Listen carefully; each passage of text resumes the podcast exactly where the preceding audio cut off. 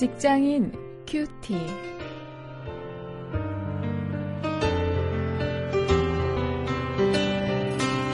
여러분 안녕하십니까? 직장사역 연구소의 원용일 목사입니다. 어제까지 우리가 느헤미야 가지고 말씀을 나누었고요. 오늘부터는 베드로 전서 말씀을 통해서 묵상하시겠습니다. 오늘은 베드로 전서 1장 1절과 2절 짧은 말씀을 가지고 직업은, 직업인과 세상이라는 주제로 택함받은 나그네, 크리스천 이런 제목으로 함께 말씀을 묵상하시겠습니다.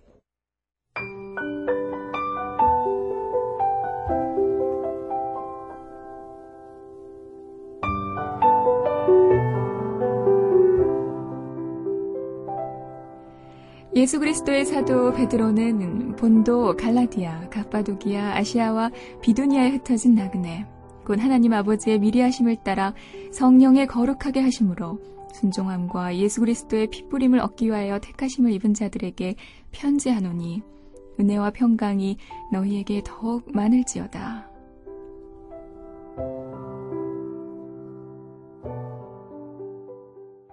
먼저 1절을 보면은요, 사도 베드로는 이야기합니다. 크리스천들이 세상 속에서 흩어진 자라, 이렇게 이야기합니다. 아, 여러분 많이 들어보셨을 텐데, 이 흩어진 자에 해당하는 헬라어가 디아스포라이죠. 또, 나그네라고 이야기하고 있습니다. 헬라어로 παρεπίδημος라고 하는데요. 이 두 중요한 단어가 예루살렘이나 팔레스타인 지방에 살던 유대인과 달리 당시에 이방에 살던 유대인들을 이야기했죠. 어떤 이유로든 외국으로 떠난 사람들, 그 성지 예루살렘을 중심으로 해서 그 팔레스타인 지방에 살지 않는 사람들을 이렇게 불렀습니다. 우리나라 역사도 그렇습니다만은 이 이스라엘 역사도 참 파란만장한 그런 역사였죠. 참 외침도 많이 받고 여러 나라의 속박을 차례로 받았습니다. 그래서 그들이 외적의 침략으로 인해서 또 여러 가지 경제적인 이유로 어, 밖으로 떠난 사람들이 많았는데 바로 그들을 가리켜서 어, 이렇게 불렀습니다. 이 흩어짐의 강조점이 있긴 하지만 이 말은 이 흩어진 나그네라 하는 이 말은 영적으로 오늘 우리 성도들의 정체성과 동일합니다. 바로 오늘 우리가 이렇게 흩어진 나그네로 사는 사람들이죠. 우리 모두는 우리의 본향, 우리의 고향인 천국을 향해 사는 사람들입니다. 물론 지금은 우리가 천국을 떠나 있습니다. 세상에서 어, 나그네로 살아가고 있습니다. 이 세상이 우리의 주연 무대라고 하는 사실을 우리가 기억할 수 있어야 합니다. 이 세상이 세상에서 우리가 나그네로 산다고 해서 어, 이곳에서 우리는 단순한 객이고 어, 아무것도 아닌 존재가 아니고 어, 우리가 이 세상을 또 주도해야 한다는 이 사실도 어, 우리가 기억해야 합니다. 이것은 이제 2절 속에서 분명히 드러나는데요. 어쨌든 1절에서 사도 베드로가 강조하고 있는 것은 우리 시민권이 하늘에 있다고 했던 사도 바울의 말과 어, 통하는 데가 있습니다. 빌리포스 3장 20절에서 바울이 강조하는 대로 우리의 시민권은 하늘에 있지만 이곳에서 또 살아가야 하는 그런 나그네라는 이런 인식을 사도 베드로가 강조하고 있습니다. 이제 2절을 통해서 베드로는 우리의 정체성에 대해서 또 한 가지 중요한 이야기를 해주는데요. 그것은 택하심을 입은 자들이라 하는 것입니다. 우리 정체성은 나그네만이 아니죠. 하나님의 택함 받은 자들이라는 것입니다. 이 유대인들은 하나님의 미리 아심, 또 하나님의 택하심에 대해서 이미 잘 이해하고 있었습니다.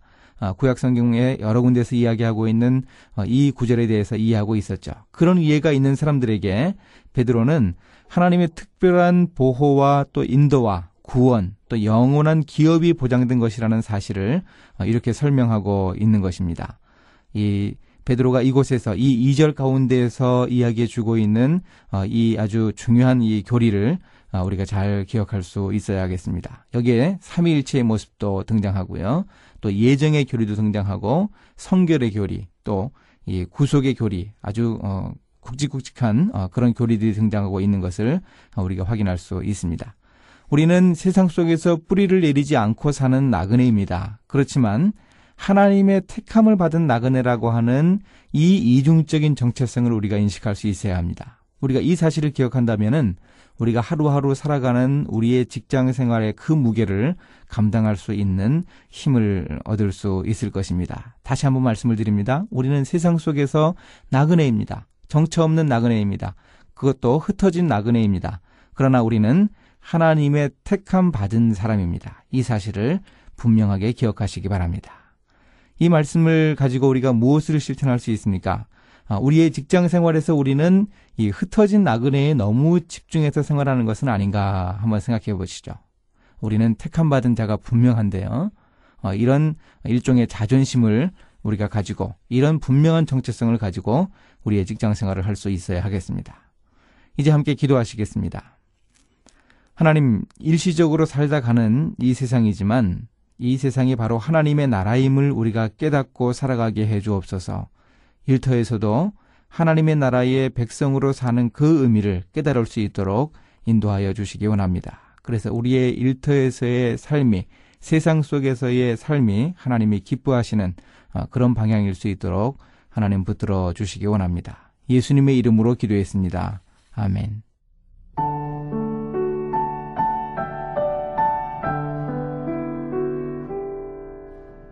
베드로 전서는 주후 64년에서 68년경 소아시아 교회의 여러 성도에게 보낸 사도 베드로의 편지입니다. 특히 청중을 구체적으로 확인할 수는 없지만요. 그들은 박해를 받고 있었고 이 삶의 현장에서 믿음을 지켜내야만 하는 아주 절박한 상황에 있었어요. 그런 성도들에게 장차 임할 하나님의 놀라운 영광을 바라보면서 고난을 이길 것을 권면하기 위해서 이 서신을 쓴 것이죠. 그리스도인의 정체성과 세상 속에서 살아가는 라이프 스타일에 대해서 다루고 있는 서신입니다. 자, 이제부터 베드로 전서를 묵상하면서 크리스천의 정체성에 대한 중요한 교훈을 얻도록 합시다.